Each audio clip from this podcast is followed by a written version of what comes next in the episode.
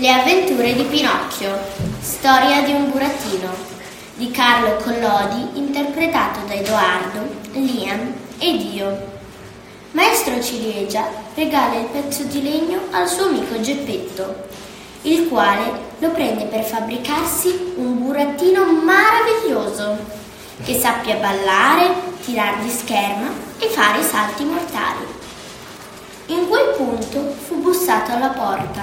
State pure, disse il falegname, senza aver la forza di rizzarsi in piedi. Allora entrò in bottega un vecchietto tutto arzillo, il quale aveva nome Geppetto. Ma i ragazzi del vicinato, quando lo volevano far montare su tutte le furie, lo chiamavano col soprannome di Polendina a motivo della sua parrucca gialla, che somigliava moltissimo alla polendina di Gran Turco. Geppetto era vizzosissimo, guai a chiamarlo polendina, diventava subito una bestia e non c'era più verso di tenerlo. Buongiorno, Mastrantonio, disse Geppetto. Che cosa fate così per terra? Insegno l'abaco e formico. Buon pro vi faccia. Chi vi ha portato da me, compare Geppetto? Le gambe. Sappiate, Maestro Antonio, che sono venuto da voi per chiedervi un favore. Eccomi qui, pronto a servirvi. Replicò il falegname, rizzandosi sui ginocchi. Stamani mi è piovuta nel cervello un'idea. Sentiamola. Ho pensato di fabbricarmi da me un bel burattino di legno, ma un burattino meraviglioso che sappia ballare, tirare di scherma e fare salti mortali. Con questo burattino voglio girare il mondo per buscarmi un tozzo di pane e un bicchiere di vino. Che ve ne pare? Bravo Polendina! gridò la solita vocina, che non si capiva di dove uscisse. A sentirsi chiamar Polendina, compar Geppetto diventò rosso come un peperone dalla pizza e voltandosi verso il falegname gli disse imbestialito Perché mi offendete? Chi vi offende? Mi avete detto Polendina? Non sono stato io. Sto un po' a vedere che sarò stato io. Io dico che siete stato voi. No! Sì! No! Sì! E riscaldandosi sempre più, vennero dalle parole ai fatti e acciuffatisi fra di loro, si graffiarono, si morsero e si sbertucciarono.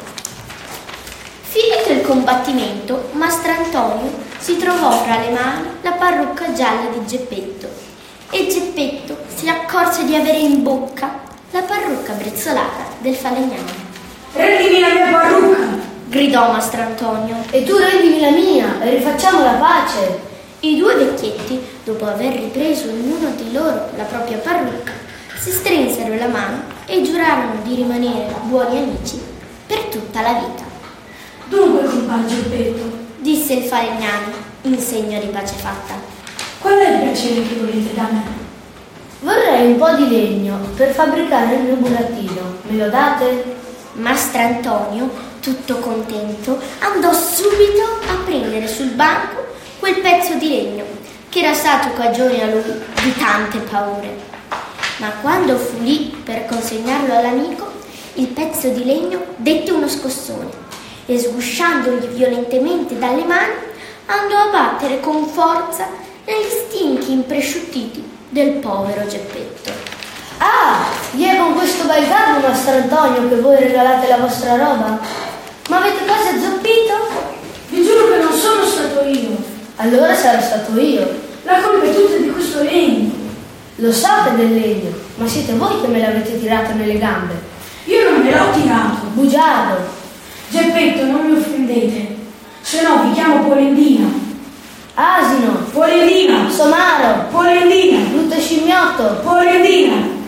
A sentirsi chiamar Polendina per la terza volta, Geppetto perse il lume degli occhi, si avventò sul falegname e lì se ne dettero un sacco e una sporta. A battaglia finita, Mastrantonio si trovò due graffi di più sul naso e quell'altro due bottoni di meno al giubbetto. Questo modo i loro conti, si strinsero la mano e giurarono di rimanere buoni amici per tutta la vita.